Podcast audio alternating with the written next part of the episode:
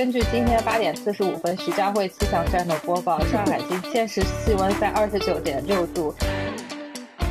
大家好，欢迎回到我们的隔壁班播客节目，我是今天的主持人菲菲同学。大家好，我是刚刚读完了马伯庸的大一日出篇的花同学。大家好，我是昨晚刚去健身房撸完铁，今天浑身酸痛的阿黄同学。我我其实原来没来得及安利啊，我特别想让大家去看一下柴静最新的他拍的那个纪录片，在油管上面有，非非常喜欢，但是一共应该有六集，好像才出了两集。他他的这个纪录片在豆瓣上面还还蛮多人有回响的，也很多人去推荐。对，好，那回到我们今天的主题啊，今天其实就是又是一个回忆杀。就想要聊聊大家对于夏天的那个回忆啊，我不知道，呃，两位有四季的那个生活的那个城市的同学，现在的今天的天气怎么样？嗯，是要进入夏天的尾声了吗？我们这边，嗯，上个礼拜刚刚有一个百年一遇的飓风，就现在百年一遇的情况好多啊，很多百年一遇的百年一遇这样下了很大的雨嘛，然后这个礼拜又回归到。就是南加州那种非常非常毒辣的太阳，然后晒得非常的热气扑鼻这样的，然后每天都躲在空调房里面 看小说。哎，那这样子的天气会到什么时候会没有那么毒辣？就是可能不是那种夏天的感觉呢？就是你们那里的话，夏天会多长？其实我们这边跟新加坡有一点点类似，这里的天气其实。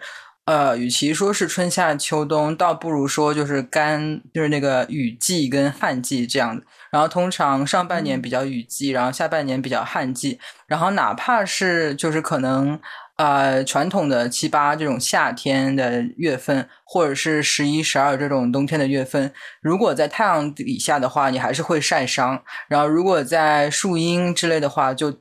都会还好，可能在就是十一十二，可能在树荫下也会有一点点冷吧，但是也不会到说难以忍受。所以，但是这里的四季还是稍微分明一点，它会有嗯春天的花季啊，然后嗯就是看能看得到那个树叶掉下来，然后又长出新的叶子，然后有颜色的变化，这样子还是比坡县稍微要那个明显一点。这样，但是我觉得跟上海。啊，没有办法比，还是上海的四季更分明一点。你这个明显是四季如春啊，这个实名羡慕。就一直阳光加州是吧？热死！我我比较喜欢，嗯，四季更分明一点。但是上海的确是冬天好冷，夏天好热，比较极端一点温度。嗯。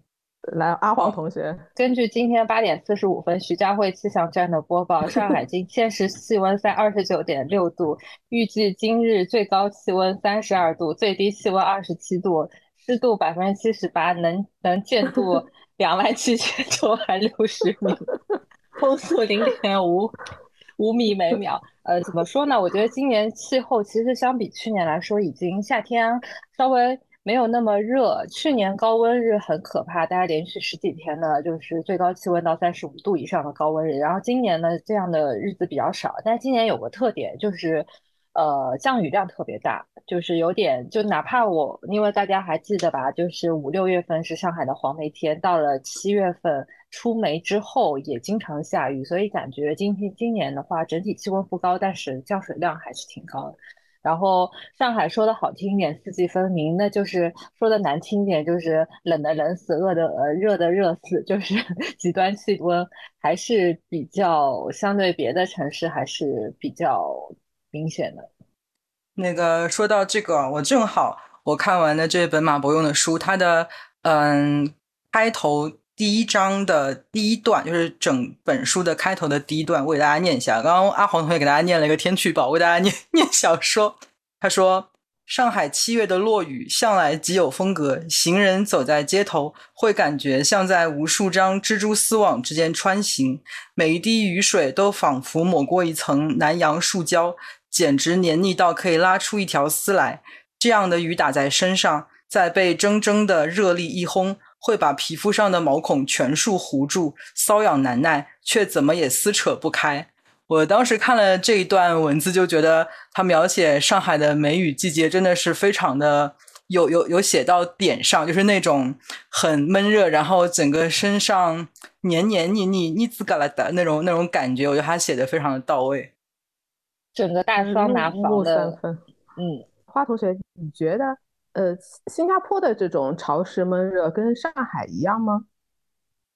好像新加坡整体感觉更爽气一点。就如果因为新加坡还蛮容易下阵雨，它不太有那种黄梅的概念吧？我觉得它更多的是阵雨，然后下完就会比较透，就是下透了之后，它下很大很大的雨，但是不是那种长脚雨，就是它下一段时间就停，然后下完就整个好像感觉神清气爽一点。但是我觉得上海好像。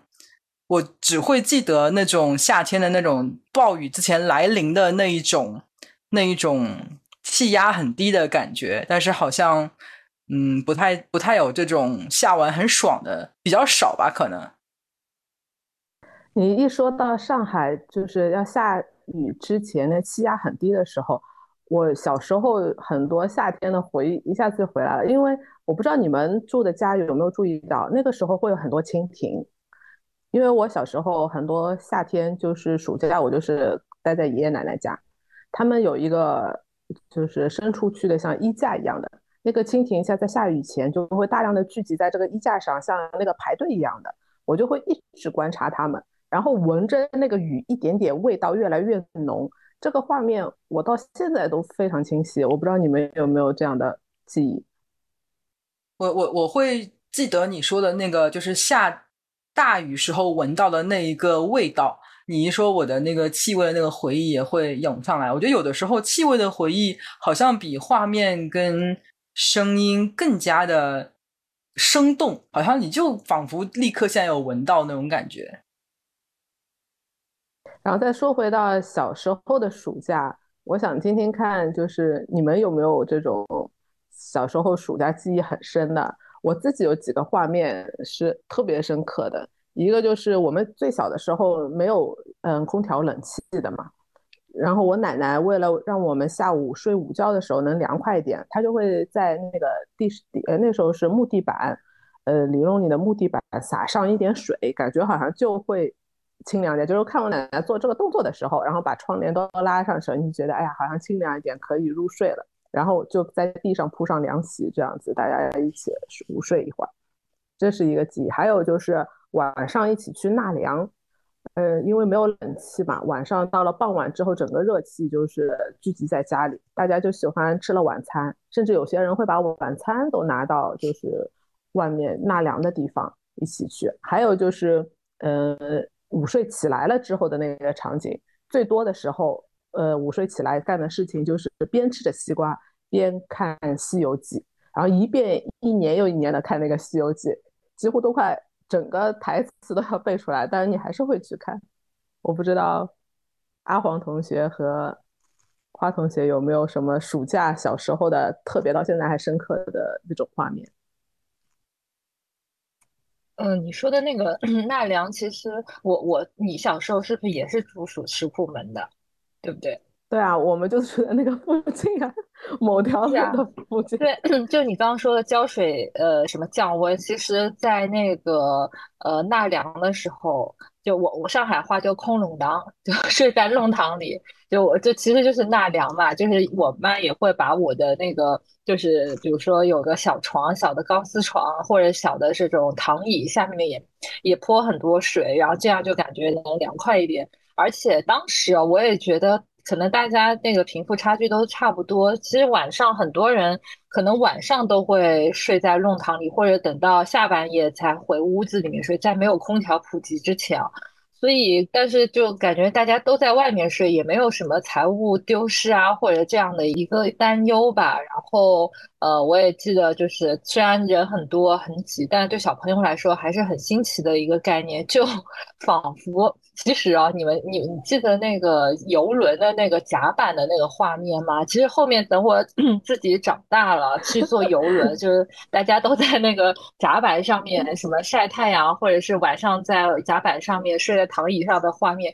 其实跟我们弄堂没有什么 很大的差异，就当然我这个是一个浪漫化的具象，两者根本没有什么可比性，但其实是一样的，就是人类还是这种群居动物吧，就大家在一起，哪怕你不用跟别人一起说话，但是在大家就是一起做同样一件事，还是感觉到，嗯，这个好难形容啊，就是说。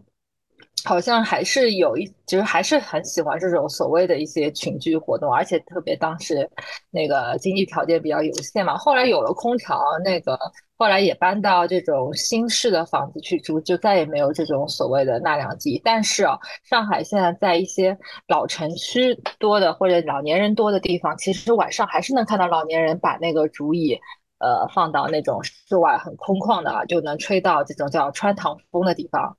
去就是所谓纳凉啊，互相侃聊天啊，侃大山这样子。真的，好想去坐一坐。真的，真的。那个时候偶尔会有一两个人。哦，那个时候我们有时候搞得阵仗大，我们就可能会有什么生化队球啊什么，还有邻居会把电视搬出来了。那个时候，对的，对的，好像天线啊什么的，不需要就是连无线什么的，只要有一个电，能把谁的电拉出来，就可以一起对拉个拖线板，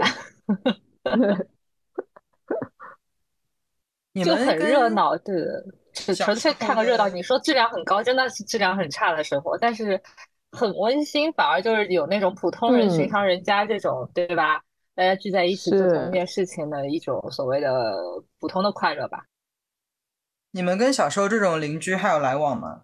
会有几个关系比较好的，我爸会去走动，因为我爸毕竟从小是生活在那个弄堂里面的。然后，然后我不是搬过一次家嘛，就我妈妈还会跟老邻，就是以前住对门的，那个时候已经是新式的那个，就是正常的那种房子嘛，对门的人保持加个微信，其实也看了，其实大部分都失联了。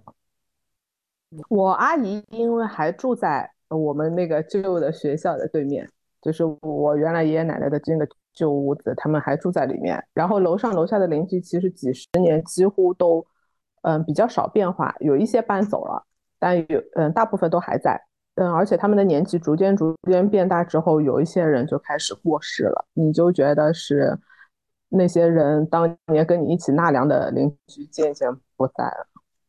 是的，是的。说到这个，我爸爸其实蛮感伤的，因为我像我们家老房子那个弄堂其实没有拆嘛，前两这最近开始动迁，然后最早之前还有一些老邻居会住在那儿。他就说每次回去看他们一次呢，就会发现有人过世，甚至有他同龄的人。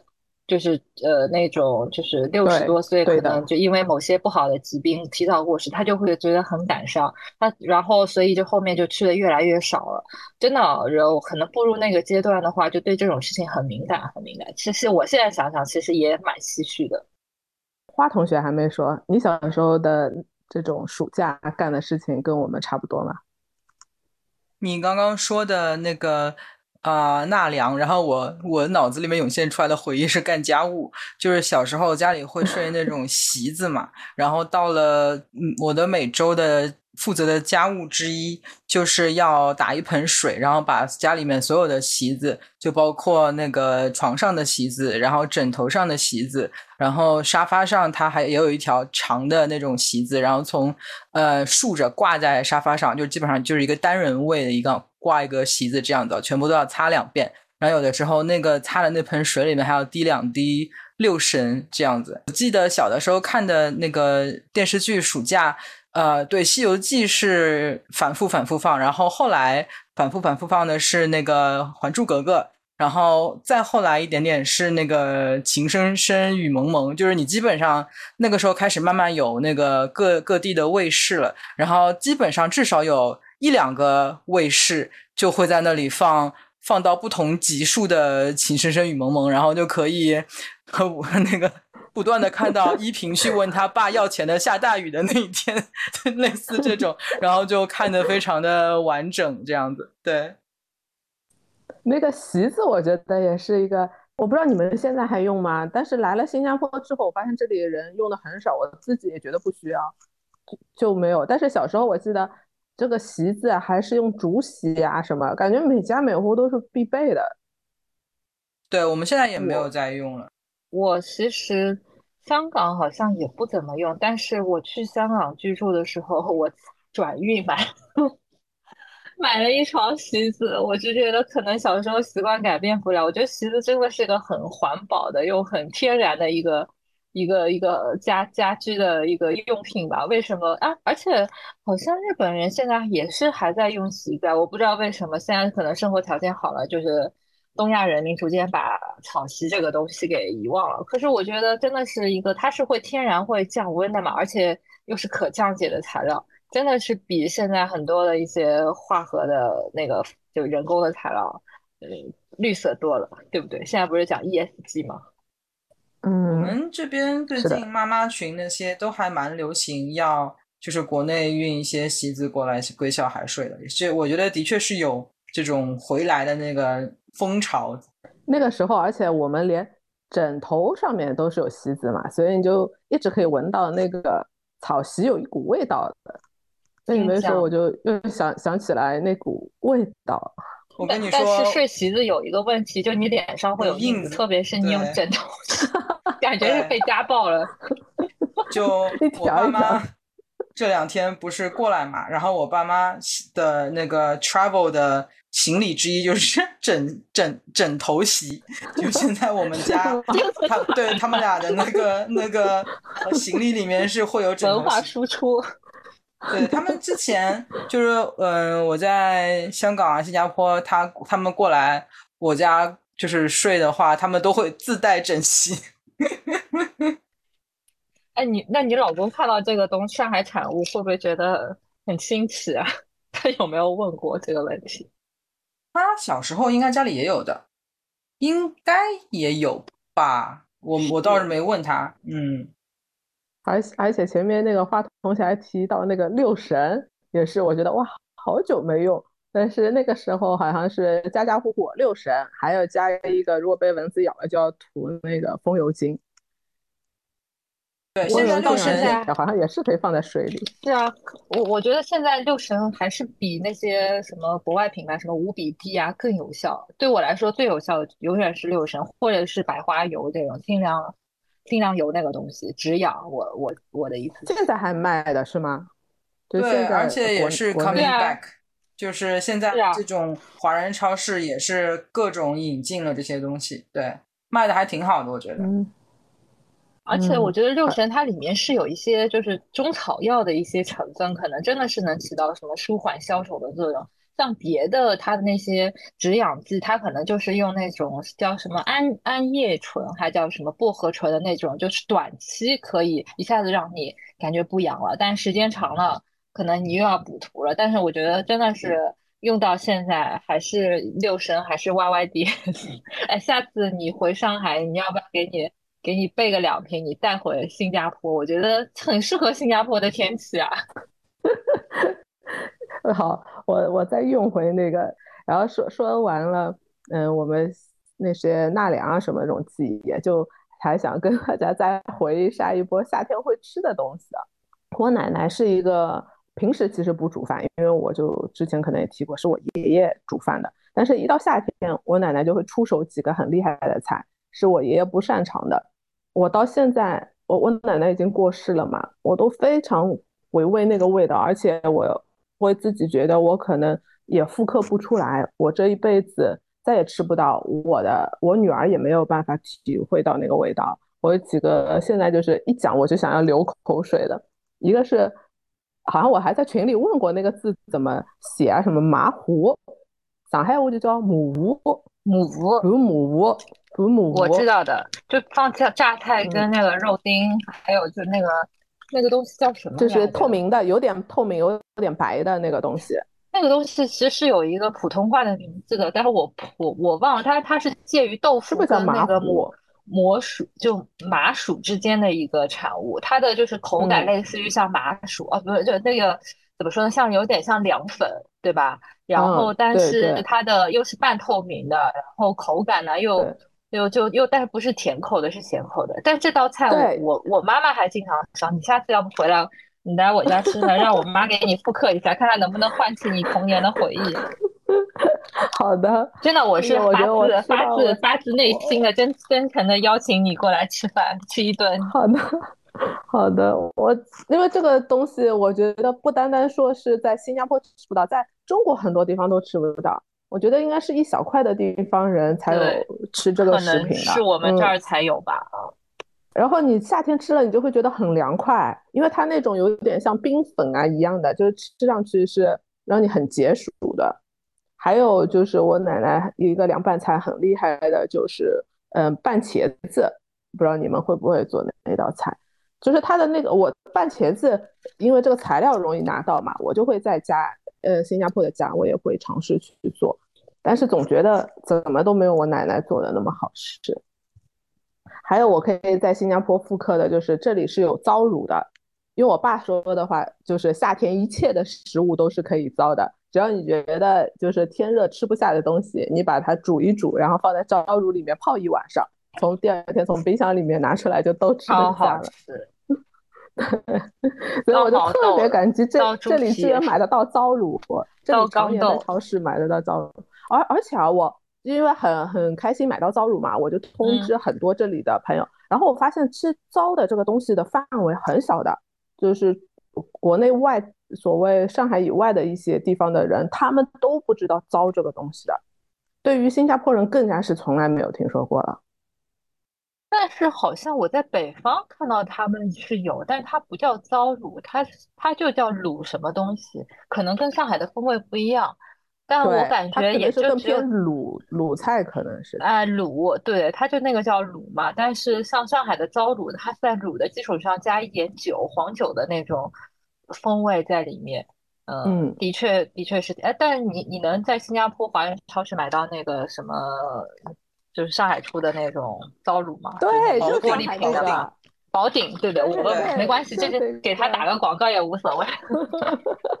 我今年就对，他的名字所以是一模一样的。哦，我今年做年夜饭的时候做了糟卤，然后的确我老公就听都没有听过这玩意儿，然后他吃了之后非常的嫌弃，他就啊非常的吃不惯。对，啊，哦，好吧，嫌弃啊，对我们来说是人见人爱，我们觉得是有谁能不喜欢 糟卤？我但是他们潮 汕的那个什么打冷啊，叫打打什么，就是凉菜，其实跟糟卤有一点点像的。这可能是个人我不知道你口味吧，得可能就他不喜嗯欢。嗯，然后嗯我妈这两天就最近过来嘛，然后就是也是夏天嘛，所以那个她跑到呃华人超市时候看到有糟卤，然后也很兴奋嘛，又买了一瓶回来。然后他买的时候，我老公没有开口，就默默的我看着你操作吧。然后我妈买回来之后，非常兴奋的糟了。一大缸的那个鸡脚爪、鸡爪，然后糟完兴冲冲端出来，经典。然后我老公看了一口，看看了一眼说啊，我不吃的。然后我妈整个面说啊，对我妈一整个的无语住，就她连丈母娘的面子都都不给嘛。然后 然后熬夜到这种程度。就是我爸跟我妈就只能自己自己吃掉，我也我也吃的不多。然后就他们两个高高兴兴的做了一大缸，然后自己把它默默的吃完了。但是就的确是很很很凉快，而且又很又很方便，就直接拿出来就可以吃这样。然后如果说到吃的的话，就我今年过年的时候还做了一点上海菜嘛，那个糟的那个是一个，然后因为我招待一家上海人过来一起吃饭，然后我做的另外一个菜是那个糖藕，就是小的时候。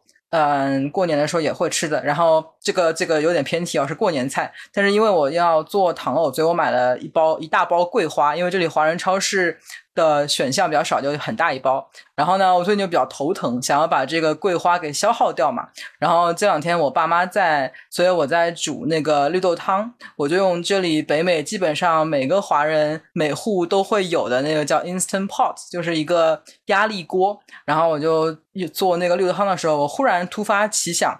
就加了一把那个桂花进去嘛，然后没想到煮出来之后喝了一口，我。竟然觉得这个味道非常非常非常的熟悉，然后再回忆了一下，其实那一个就是那个绿豆棒冰的那个味道，就因为它的那个桂花就是煮进去了之后，那个味道有一点点那种，它会有一点点类似于那个薄荷，就它桂花跟绿豆产生了一种奇妙的反应，我觉得，对对对对，它就是那个清凉又有一点点香，然后又有一点点嗯像薄荷的那种好像。非常 refresh 那种感觉，然后我就忽然之间就是那个非常生动的那个 vivid 的那个气味的回忆又又冲击过来，这样的。然后我觉得我在无意当中复刻了这个东西，还还挺高兴的。我那你就可以把它冻成棒冰，你知道吧？因为我家里原来煮绿豆汤也是也是煮了多，然后会吃不完，我就把它冻成棒冰。然后我一吃，我就发现，哎，这个棒冰也很像我们小时候，而且自己做的嘛，料还很多。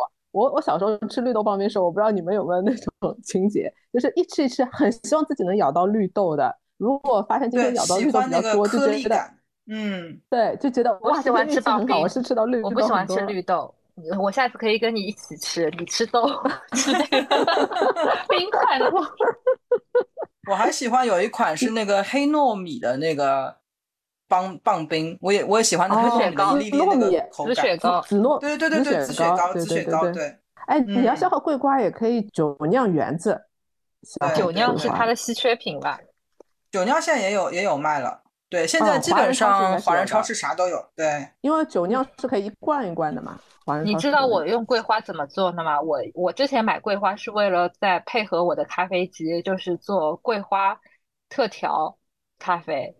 就上海这边就是很多咖啡馆，它会有创新，就上面撒叫什么金桂咖啡啊、金桂拿铁这种。我建议你可以消耗。然后前两天我又解锁了一个新的吃法，其实就是复刻外面的那种冰粉嘛，就是你我自己买那种呃调配的那个凉粉嘛，就那个粉，把它搞成那种。呃，透明的冰粉，然后上面撒点芝麻，撒点桂花，然后加点水果，或者是那种红糖水或者蜂蜜水，其实跟店里的那个就是四川的那个凉粉没有什么差别，真的很好吃。其实有很多种解锁方法，你可以慢慢很会动脑子啊，在这方面好厉害。就我的智商，这个这这个这个是在我的爽点。我想问，最发达地区就是这块。咖啡加桂花的味道怎么样？挺好的，真的就是你上面打一层奶泡，你在奶奶泡上面撒一点点桂花，可以再放一点点放一点点糖。但是你不喜欢糖可以不放，但是桂花其实就是突出它的那个香味，完全是 OK 的。就国就国内到大概九月份的时候，就九十月份的时候，秋天嘛，它就会很多咖啡馆就会推出那个。叫什么桂花拿铁特调？嗯，就上海的咖啡馆很卷的，有很多你想不到的操作，他都 能给你搞出来。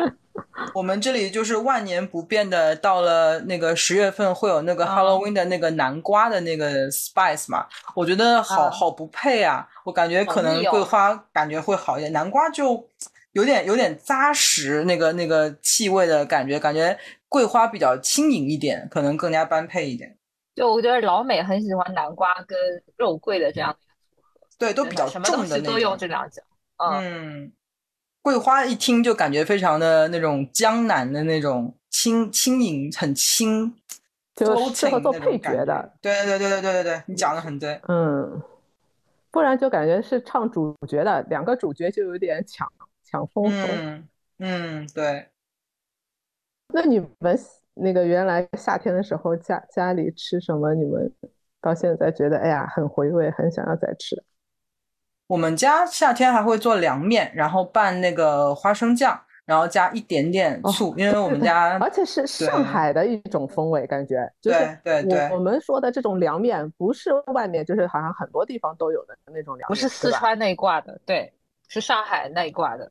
花生酱的哦，芝麻酱是配芝麻酱。我觉得那种芝麻酱的吃法，好像就它要加水把它兑开嘛，我觉得还蛮有意思的。好像我没有看过其他地方是这样吃。就夏天最最顶配的啊，不不，最大的主角应该就是西瓜吧，就是抱一个西瓜，然后挖挖半天。就我们因为以前可能就是家里人嘛，就习惯就是挖着吃，反正大家不嫌弃。对我们不是切着吃的，我们是挖着吃的。就拿个那个不锈钢的那个调羹嘛，家家户户都有的那个勺子。对对啊，说起调羹，调羹这个词也真的只有上海人或者江浙人才听得懂。有一次，有一个上上海的阿姨啊，还是什么，就问服务员调羹是在哪里，然后那个服务员压根没有听懂。哦，你要的是勺子是？哎，但是啊，我说勺子，新加坡这里的人也听不懂，他们叫汤匙。汤匙哦，好好文明，好书面的用语。嗯。哎呀，我想说，小时候我们家。挖西瓜的时候，我还会我爸妈训，就是我不能挖的太中间。如果我挖太中间，他们就会说：“啊，你这个小朋友怎么能把中间都挖走呢？不行，我们要他们要把那个西瓜三等分，就是 然后每个人都有分到一块三角，然后中间一点点。三国分饼分，对对对，分庭抗礼。对，我们家分西瓜分的可严肃了。你们你们有没有吃过西瓜皮做的菜？我小时候我记得弄 堂里面还会有人有。我觉得很好吃。对，后后来我妈讲，我想到我奶奶另外一个拌的很厉害的就是西瓜皮。对的。哦，对啊，我觉得很好吃，而且真的是物尽其用哦，对吧？但是你知道吗？我尝试上次就是在新加坡也做一样的事情，就是完全不对，我也不知道哪里是错了。然后我女儿跟我老公，你新加坡买的是那种马来瓜，或者是对马来西瓜。马来瓜它的皮只有马来西瓜。你要用那个上海的这种叫什么？比如说像美都瓜，还有八八八四二四，它的皮很脆，那个做出来的这个对对对，那种要脆脆的那种。对啊，那我我那边是没有八四二四。把对没有，要把它出水，出了水之后再拌呀。我就记得，我就差不多按照这个步骤，然后确确实我吃我自己吃也觉得差很多。我我爸妈过来嘛，前两天他们也说起西瓜皮这个事情嘛，然后他还主动 offer 说要在我们家做一次，然后把我老公又吓到了。他说不要不要不要不用了，谢谢。哎哎，其实还挺复杂的嘞，过程不容易。你你你北美能买到什么瓜？是不是也是马来瓜这种？我们你看超市牌子上只写 watermelon，所以我不知道。不是，你看样子呀，就是什么样子的。不是你有条纹的吗？你那个瓜上面，就是我们这边通大部分的超市卖的都不是很大的，就是你一个手通常都能举起来，比比手掌大概再大个两三圈那种。然后是浅绿色的底色，深绿色的条纹，然后很圆的，不是长形的，是圆形的，比较圆一点。哦，是最常见的。皮很薄的，对不对？嗯，对，大部分皮都不会非常的厚，对。是感觉跟小时候吃的品种不一样。哎，你没有觉得吗？现在的那个西瓜啊，情况比较一致。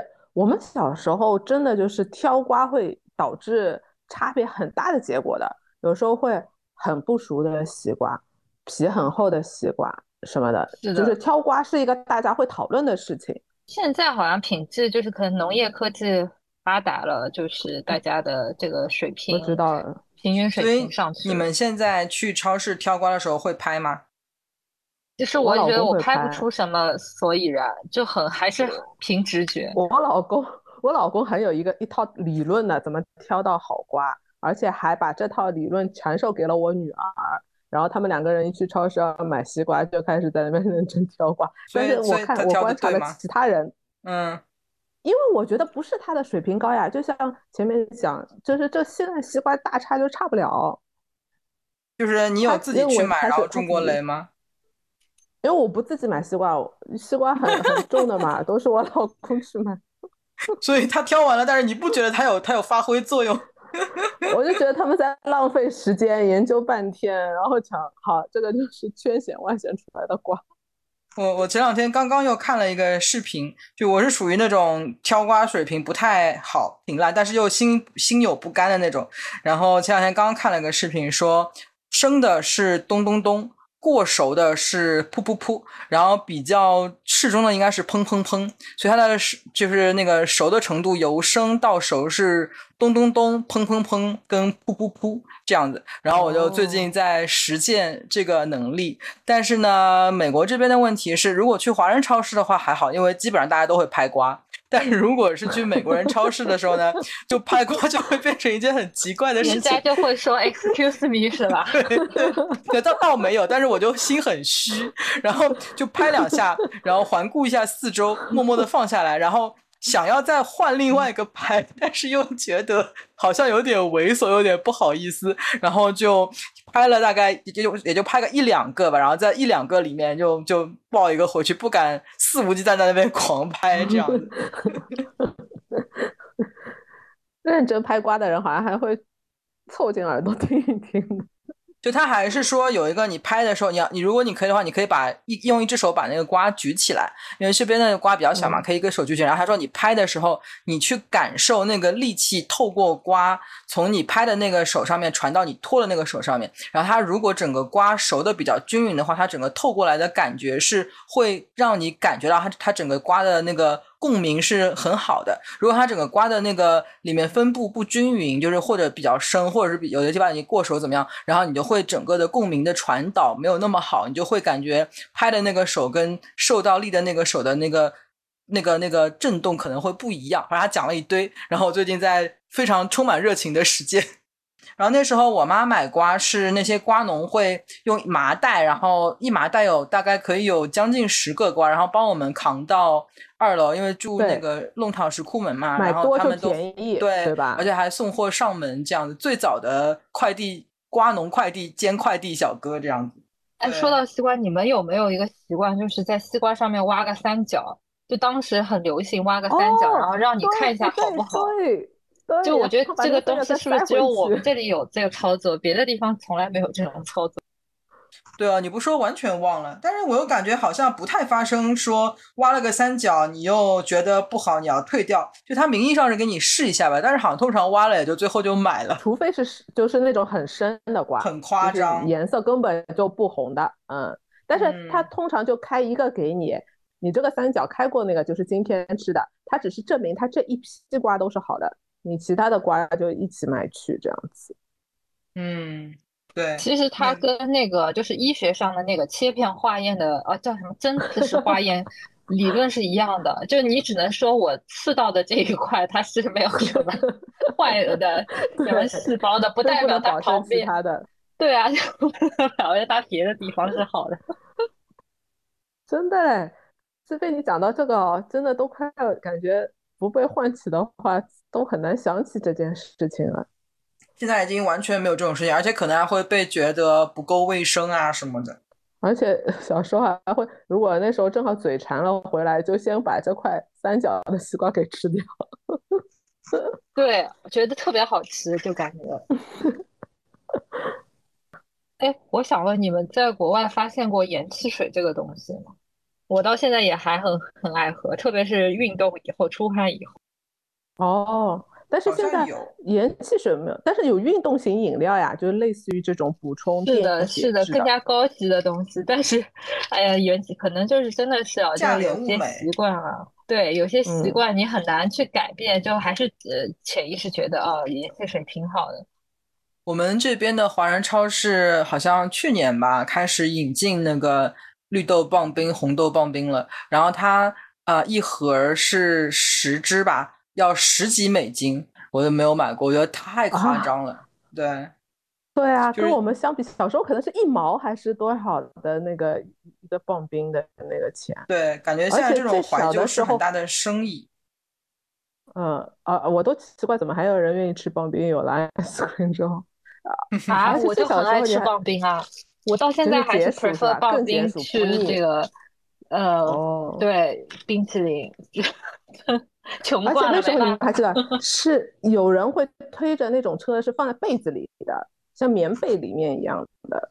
对，是的。然后小时候十万个为什么还科普过？为什么就是说他画了一张图，一个小朋友钻到棉被里面，感觉 干，他说他说那个好像就呃什么棒冰放在棉被里面没有坏，然后一个小朋友也钻到棉被里面，是说哎为什么我的我没有感觉 没有感觉到冷很冷对吧？但他就说其实棉被的作用只是一个隔热，不是说制造冷气或者制造热气什么的。小时候印象很深刻那个东西。都哦有一道菜，我觉得是不是也真的只有上海人？爱吃，但是但是我个人很喜欢吃，就是萝卜干炒毛豆，放一点酱油哦，有点像可以过泡饭啊，过对的，然后配上咸蛋，这就是我的。对，咸蛋其实也很夏天啊，咸蛋很容易是夏天过泡饭才会吃的东西。但我在别的地方真的没看到有什么萝卜干炒毛豆这样的一个做法，而且我到现在还很爱吃萧山萝卜干，是吧？嗯，对对对对，萝卜干就你吃惯了，你走遍了世界，吃惯了各种美食，你的你的记忆里面还是会告诉你，萝卜干炒毛豆是很好吃的，就有它自己的不可替代的地位。原力还过什么高级的那种什么餐厅里面出来什么什么米其林料理这个的一小份，哎，算了算了，我还是吃我的萝卜干，萝卜干炒 毛豆啊，或者咸菜炒毛豆啊这种，哎，是是是这样子的。然后哎。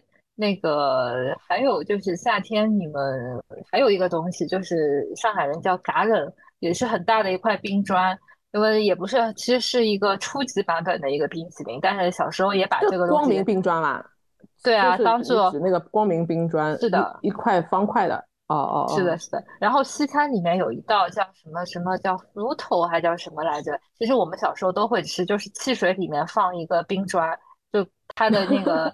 碳那个那个二氧化碳跟那个什么冰砖里面的什么这种脂质，然后融合起来，就一下子会冒很大的泡，然后就又有奶香味，又有这种汽水的这种果香的，上面一个球，清爽，一个 ice cream 球这样。对对，其实我们小时候就是这么吃的，就真的，而且而且很喜欢吃这种东西。小时候有这个吃是条件很好的事情了，啊，偶尔偶尔换一下，对 对。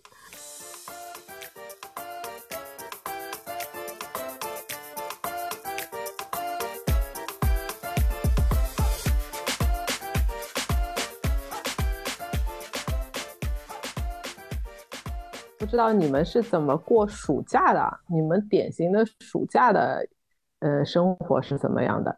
我自己的话，我是喜欢很早就前面几天把暑假作业快快都做完，然后就开始。传说中的同学，天哪，我跟你完全是对立面，因为我就是最后几天，最后五天冲刺的。呃，我我老公也是这样子，他说他总总是都几乎要来不及完成的那种程度。大部分人应该都是这样吧？对，大部分人都跟你老公一样。不然我就觉得压压力很大，一直心里有个这事情，我就会把作业先做完。做完了之后就开始无尽的玩，想要怎么看电视、吃什么东西、看闲书，这整个暑假就是这样子。还有就是由于是跟哥哥姐姐一起在爷爷奶奶这里过暑假嘛，所以就是无尽的打牌，就是大一点 开始打麻将，但是不来钱的那种了。就是打羽毛球这样子，整个暑假感觉是很忙，但是现在看看，其实那个时候的忙还是算事情很简单的，跟长大以后的忙不是一个 level 的。不知道你们是怎么过暑假的？我只能说，我跟你们过的不是同一个暑假，因为我妈也放假。哦呀，是传说中教职工子女的。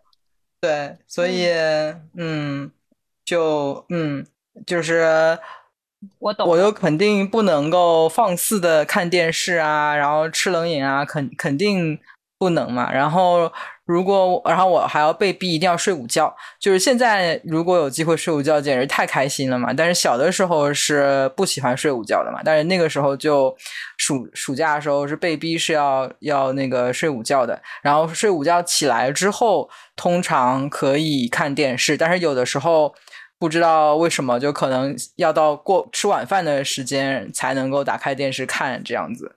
嗯，但是还是看了很多《情深深雨蒙蒙》啊，《还珠格格》啊，然后那个什么，最早是有《戏说乾隆》啊，然后《楚留香》啊，就是郑少秋的那些电视剧。对对对，然后就感觉没有干什么正事，就是就是非常的。嗯，闲晃，在各种闲晃当中就过了一年又一年。然后等到我再大一点之后，我妈他们学校有那个暑假的那个老师的教师的那些嗯旅行团，然后我妈就会带上我，所以我暑假里面就跟着我妈嗯旅行。然后人生第一次坐飞机啊，然后人生第一次。漂流啊，然后爬山啊，涉水啊，火车啊，轮船啊，都经历过，所以，嗯，还是虽然有一个跟你同时放暑假的妈，但是还是有小小小小的好处这样子。而且现在回想起来，我就觉得有一点很不一样的感受是，那时候其实根本也是就是乱晃了两个月、三个月，但是没有一种负罪感。我不知道你呃，你们现在会有吗？就是其实我有，有时候你你你说你是小时候的时候有是这样，就觉得挺浪费时间的。但是我我我小时候是属于那种我想去学东西，但是我妈觉得浪费钱不给我学的那种。哦啊，你是你是反向激家长啊？就是我可能就是比如说我们弄堂里面虽然不多，但是也有女孩子弹钢琴嘛。然后我就有表示过我也想弹，然后我妈就说：“哎呀，很贵啊，学不起啊。”然后或者是家里太小了，钢琴放不下。然后就是那种，但是我觉得如果真的学，我也不知道我能不能坚持下来。但是这个事情就会成为一个，哎呀，就是别人就是好羡慕啊，然后我自己没有啊，这种类似这种感觉。那阿黄同学怎么过暑假？我我觉得跟现在小孩子比起来，真的是幸福多了。虽然是没有那么好的条件，可以什么出出去夏令营啊，或者甚至出国旅游什么。我觉得大部分时间可能跟呃都是在家里或者跟小伙伴一起过的。就有时候返校时候跟小伙伴一起出去，对吧？去逛人民广场，去逛书店，对吧？就觉得夏天暑假逛书店真的是一个很奇妙的回忆，因为书店里面有空调很足，然后有。看不尽的这种书啊，什么对小朋友来说就是一个游乐场，而且就有一样东西，我不知道现在小朋友有没有啊。就是说是当时一份叫暑假生活，还对应的是一个寒假生活。我觉得暑假生活真的很好玩。我觉得就就我是很不喜欢做题的人，但是我觉得做暑假生活是一个很有乐趣的事情。它里面会介绍各种风俗，还有各种小说的一个片段，还会介绍各种什么科学常识啊，还有一些脑筋急转弯的一些东西。就比如说什么五根火柴，什么你能不能只移动一根，让它变成另外一个。图形，然后我觉得我整个暑假最开心的就是做暑假生活。哎，暑假生活是学校发的是吗？对啊，对啊，对啊，就那本长的，就是就横向的 A 四的，放的长的。你说那个那个火柴，对，非常的有印象。那你那么爱做，你没有把它一发下来就把它做掉吗？你问的挺好的，你这个你这个坏人。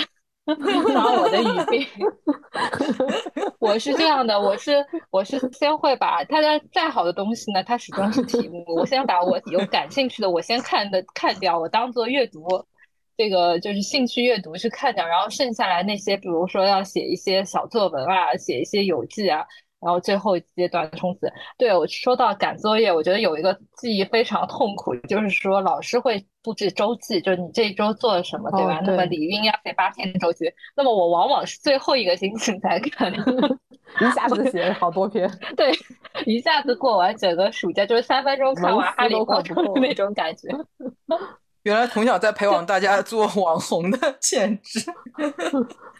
对啊，我就这些作文都是最后几天一遍一一就是疯狂赶完，而且我跟你说，我印象很深刻的时候，你小时候有一阵是孽债很红的时候，然后就电视台里面天天放夜夜放，然后我 印象很深刻，就是说最后几天就是电视开着在放孽债，一边在看电视剧，一边在写作文，在在补作业，还有一些抄写类的作业，我就 这个记忆在我的。你有顺手把把孽债的剧情也写到你的作文里面去吗？就哎，你们你们你们能做到吗？就是就是能边看电视边 做作业。我除了写作文以外，其他的时候我都常常是开着电视写作业的，或者不开电视我就要听歌。我很少是就什么都你不开就写作，不开作文不开。对，反而就做不出来了，对吧？就什么都嗯就如果嗯什么没声音的话，你没有办法下笔了。嗯，我也是这样的只有写作文的时候不看，呃，家长有时候也会说两句，他说，呃，因为我以这个理由嘛，他们就讲，那你考试的时候怎么办？考试的时候你还要放个背景音乐啊？我说考试的时候就不一样了。对，刚刚有在讨论说，就是像我好像是小的时候，反而是很想主动去上那些班哦，但是我会觉得整个暑假两个月的时间过去，自己好像毫无长进。我会觉得，嗯，小的时候就会觉得很对这个时间白白的流淌流流淌掉，然后看到别人有上一些班啊什么的，反而会觉得羡慕人家。所以可能这种事情真的是兴趣班这个事情，是如人饮水，冷暖自知吧，有一点。我是觉得现在很珍贵，当时那种自己随便乱玩两个月都毫无那种愧疚的那种，嗯，焦虑的任何这种就是负面的那种情绪都不会有。我觉得我现在即使之前也有时候是裸辞啊，有一段休息的时间，但也恢复不到那种心态了。那个时候有可能是因为家长告诉我们，嗯，你只要学习保持好，能考上好学校，你这个任务完成了，其他的时间是可以随便挥霍的。我就可以很心安理得的去做所谓看上去有点毫无长进的那种事情吧。但是这种心态，我我觉得其实是很珍贵的。现在我想要再找回那种心态，已经非常困难了，怎么努力感觉都说服不了自己，所以还觉得那时候能无所事事的度过一个又一个的暑假，其实是一个很美好的回忆。你觉得你女儿现在是不是就完全没有这种心态了？就是我只要把很简单的一件事情做好了，我就觉得自己是足够好了，然后我就浪费一些时间，我也没有那种紧迫感。你觉得他还会有这种心态吗？他没有紧迫感，所以有时候我跟他有一个很重要的矛盾，就是他会很慢的去洗澡、上厕所、刷牙，然后你就会常常看到我一直在，我其实要忍住，我不想做一个常常催促孩子的一个妈妈，但是他睡觉这样子会导致越来越晚，我实在不希望他的睡眠时间太少，我我就要催他，但是他会告诉我，妈妈你知道吗？慢慢洗澡，让这个水冲在你的身上，那种感觉非常舒服。我很想延长这种感觉，但是这这个就是很矛盾，是你你只有二十四小时一天，你花在了洗澡，你就不能 睡觉。但他讲的很动人呢，他有在去，他这个这么小的年纪就可以去体会生活中细小的美好。他他是个很会享受的。他昨天跟我一起就是出门吃晚餐，然后有点下雨了，我就打了把伞。你说，他就说：“妈妈，你你发现吗？雨打在伞上的声音非常 relax，非常舒服。你听这个声音，滴滴答答，滴滴答答。啊，他常常会告诉我这种就是什么东西让他很很很舒服的那种。有时候就是一个声音，一个气味，一个什么的。”其实你自己刚才也说，你有很怀念小的时候这种没有紧迫感的感觉啊。嗯嗯，是吧对的，但是但是嗯我就觉得，我就说我现在很难，我我就说到原来的小时候的那个夏天，我会花很长时间去观察，就是雨天前的蜻蜓，那个到现在我的那个画面都历历在目，我会观察到看它的翅膀，看它那个呃那个怎么是呃那个吸在那个，他们都是用就是他们眼睛的头吸在这个呃一条条晾衣的那个绳上面的。还有就是晚上纳凉的时候，我就观察星星，我就从那个时候认识北斗七星的，我印象非常深。我就一整晚一整晚的在那边看北斗七星。所以你女儿现在其实有尝试让你停下脚步，去再找回那种没有紧迫感的感觉呢。很好哎，你应该听她对啊，但是她不能太晚睡觉。没事的。不是也没有差很长，这她难道能洗一个小时澡吗？对吧？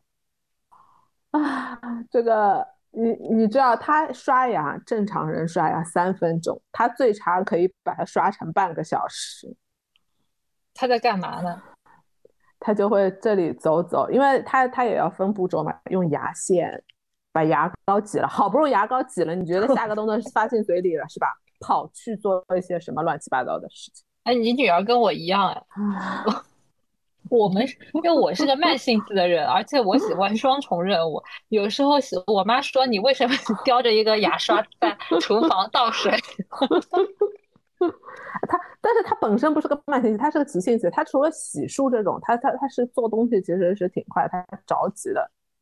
他，但是他跟我说他是 enjoy，就是慢慢洗漱的这个过程啊。算了，好，那最后最后啊，我们就看一下大家还有没有什么是夏天特别想呃夏天去干的事情。我自己的话，就是一个是想要很想要很想要去日本看一次夏天的烟花大会。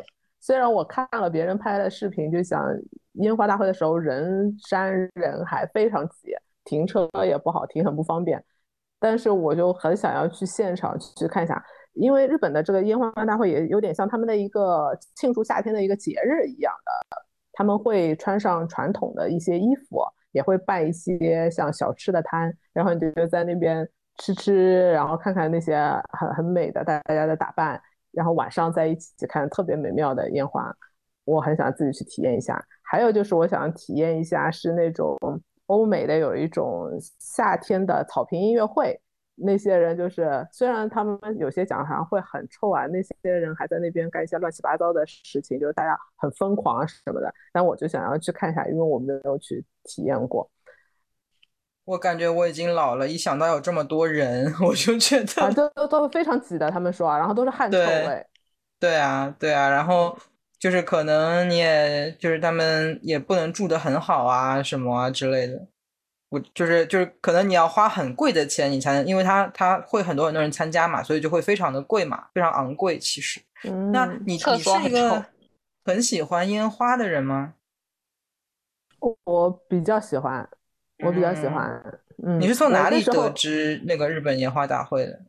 日本烟花大会很出名啊，网上很多啊。我那个时候只去看，因为日本其实烟花厉害，一个是这个，还有一个就是圣诞节的附近，因为他们圣诞节过年是很隆重的嘛。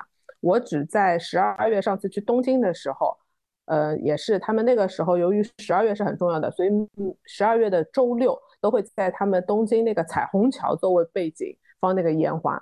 但是那个烟花的话，我们上次一起去看，已经觉得很厉害了。但是他们说夏天的烟花大会是那种两万发最厉害的，是就是因为你还看过那种网上的视频，哇，就是满天都是那个烟花的瀑布，就是跟我们十二月看到的还还还真的就是更厉害，不是一个 level 的。感觉被你种草了。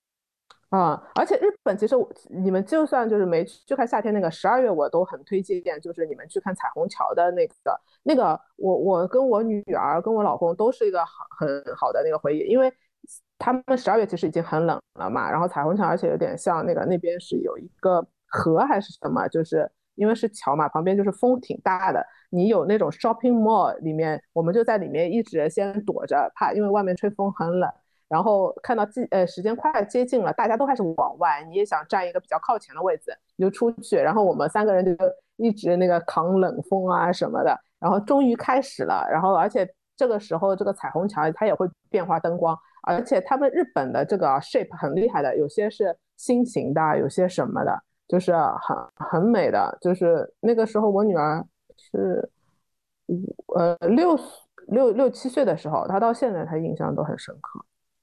那你会把这个夏季的这个烟火大会排上日程吗？你有打算？会会，所以有可能明年六月我们就会想要去日本。但是现在目前三个人里面最想去日本的是我，我女儿跟我老公又想要去美国。然后我就想要拉他们去日本，我说我好久没有去日本了，咱们去日本吧。我给你个建议，你可以让你老公带你女儿去美国，然后你跟我去日本，你拉着小姐妹去日本。我也想说，我 可以跟你一起去日本，我要把小孩扔了。咱们去日本，哎，我我我我拭目以待。咋跟着我我女儿他们到黄石公园迷，可能可以。啊，那挺好，我们我们兵分两路。感觉直接可以这么定了。我们三个就去日本，烟花大会。哇，想想就搓手了。对对。哇，居然就这么愉快的决定了。我有一次七月一号的时候，就七月初的时候去大阪，呃，去大阪跟京都嘛。我在京都的那一天，因为我没有过夜，所以很可惜的就错过了烟花大会。但是我已经看到烟花季外面的那些布置了。对我来说比较吸引我的，其实不是烟花。哎呀，我觉得烟花好看的我也看过蛮多的。其实我不是很很对那个很期待，我期待的是看到很多穿浴衣。的这个小姐姐，还有他们当地服饰的小哥哥，然后就摆那种夜市，然后就是这个就跟我印象当中看的《灌篮高手》还有 日剧里面的烟花季，就觉得这种就这种氛围感，我是蛮向往的。我觉得这样挺好，因为其实白天的时候已经有我到那次去的时候，已经有很多穿浴衣的很很漂亮的小姐姐，就是。呃，在在那边走嘛，我我妈很很社牛的，就拉到三个日本妹子说我们要不要合影一下，因为他们穿的很有特色，很好看的衣服，然后人家还很同意的，就跟我们一起拍张照，然后这张照片我妈还印出来，那个放在放在那个椅子呃那个桌子上的，所以我觉得烟花季对我来说最最好最好玩的是这种民俗风格，就他把这种呃这种传统传承的特别好。这个我对的对的，我我我这是比较吸引我的地方。那你你们没有吗？就是特别想要夏天去做什么事情？我其实夏天特别期待的事情，我觉得我已经做过了。我觉得有一年夏天是我玩特别开心的，就是我去了。呃，你们知道常州有个龙井村吗？龙井村附近有，就在那附龙井村里面有一个叫九溪十八涧，就那一次是我大概大学毕业毕业后就大四的暑假，其实那时候已经已经要准备工作了嘛，大概就在我要报到前的一个礼拜，我拉上我另外两个同学。就是一起去杭州玩了一圈，去九溪十八涧是我印象特别深刻的，因为它全程是大概是一条小溪，就是都是有流水，因为夏天那个降雨量多嘛，平时可能秋冬是干的，夏天都是水，然后你基本上就可以赤着脚沿着那个小溪从一龙井村的这头走到那一头，而且他们杭州人特别会享受生活，他们是怎么样子？他们就搭一个简易的桌子在那个小溪水。溪水上，然后四个人搓麻将或者打牌，然后西瓜呢就放在这个自己的脚底下，就是浸在这个溪水里面。如果觉得渴了，就是开一个冰镇西瓜这么来吃吃。然后哦，我觉得哦那天真的很，虽然很累也很晒，但是我觉得印象很深刻的是，我觉得我这个夏日玩水溪水是我。很喜欢的一个方式，但后来就再也没有去过了。对，就有有机会的话，我可能会继续再去一次。我觉得这个是一个怎么说呢？呃，就很有夏夏日氛围，然后呃又不是那么商业化的那种嗯旅游景点，所以我很喜欢。其实很推荐大家夏天去龙井村九溪十八涧去走走。嗯，听着就很清凉的感觉。你描绘的那个画面。而且周围是绿树成荫的，都是茶田。嗯，而且那边是有一定年份了，从宋朝开始就开始种植茶了嘛，所以到那那里的植被都不是说是最为了造景点而新造，都是一个相对比较天然的一个环境。可能这个可能跟你跟你老公跟孩子是不是一样，就很喜欢这种自然的风景。夏天想去想去。我们家是那个呃，买了一个那种可以充气的那个叫做桨板，然后从嗯之前是去北家的时候有带过一次，然后去那个太浩湖里面滑桨板，然后今年之前去俄勒冈的时候也是在那边的各种小野湖里面去滑桨板嘛，然后我现在就非常痴迷于在那些。啊，根本就可能都没有什么名字的那些小地方，但是其实很漂亮，然后人又非常非常的少，然后就嗯，其实这种旅行方式的话，其实会比较适合。开一个房车，然后就真的就是打开地图，然后你可能今天才去研究你明天想去哪里。然后其实我们当时就是这样子，就是晚上在那边翻地图，然后翻到离我们住的地方有只有七分钟的一个小野湖，然后就第二天开车过去这样子。所以我觉得美国这边其实房车的那个嗯风潮也很盛行嘛。然后我们有一对朋友，他们是自己买了一个车，然后自己去。啊，呃改造跟组装，就是里面按照你自己想要的式样去啊定做一些啊床啊椅子啊，然后你可以自己安排要不要厨房，要不要洗手间，要不要冲淋房，然后要不要各种各样的部件，然后自己有一辆小小的房车。我觉得我们嗯应该也会这样子搞，就是可能你去买一些现成的做好的大房车，它会比较千篇一律。如果你自己去按照自己的那个需求去。自己一一步一步完善出来的话，可能会更有意思吧。就我们那一对朋友，他们买了之后是不断的这里加工一下，那里加工一下，然后然后在宜家买了一些什么板啊什么，自己去锯下来，然后做成台面啊什么，自己在那边不断的去改进他们自己的那个小房车嘛，花了就是一连一年两年的时间在不断不断改进，现在还在不断的改进的过程当中。然后我觉得这个的确是一个。嗯，很适合嗯夏天，然后带着桨板，然后开着自己改装的一个小房车，在美国随便地图上面哗啦哗啦哗啦一下，然后找一个地方开过去，这样子。对对，我想说，这个是不是对自己对个人动手能力要求很高呢？呃，对，但是他们其实也是有请那个师傅帮忙，就是有请那种装修师傅，他们会跟装修师傅一起，因为装修师傅本来本身没有做过嘛，所以他肯定需要你自己去做一些设计啊，然后呃，你自己想好怎么弄，然后装修师傅可以告诉你一些。啊，他就是装，比如说装木板，或者是装电器或者什么的一些小窍门，但是就是是要需要深度合作的一个事情。就比如说他们要在那个。他们其实买的那辆车，其实就是这一边非常常见的，类似于就是啊亚马逊或者是其他这种啊 UPS 这种快递的那种车，就是最后一公里的那个快递车，就是一辆呃面包车这样子嘛。然后他本来的那个车是四面都呃装货的，所以他没有窗，所以他要把 他要自己装个窗嘛，所以等于要把把他的那个那个车锯一个洞出来，然后。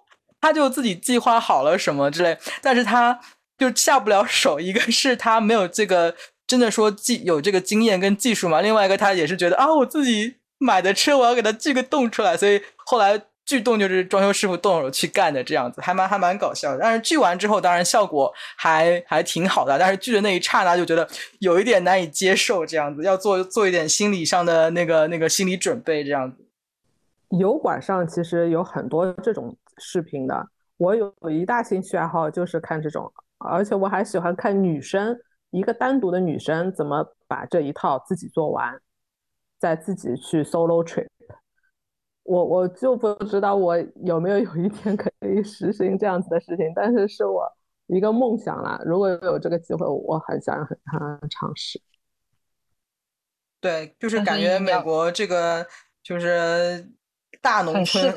就很适合这种搞这种乱七八糟事情。对，嗯，夏天真的是一个很棒很棒的季节啊，又可以尽情的玩水，吃很多，嗯，让你可能可以积很久很久的美味的食物，而且也是可以到处去跟朋友玩耍，有很多甚至是我们自己在上海长大的这一代的弄堂的很多纳凉记忆等等。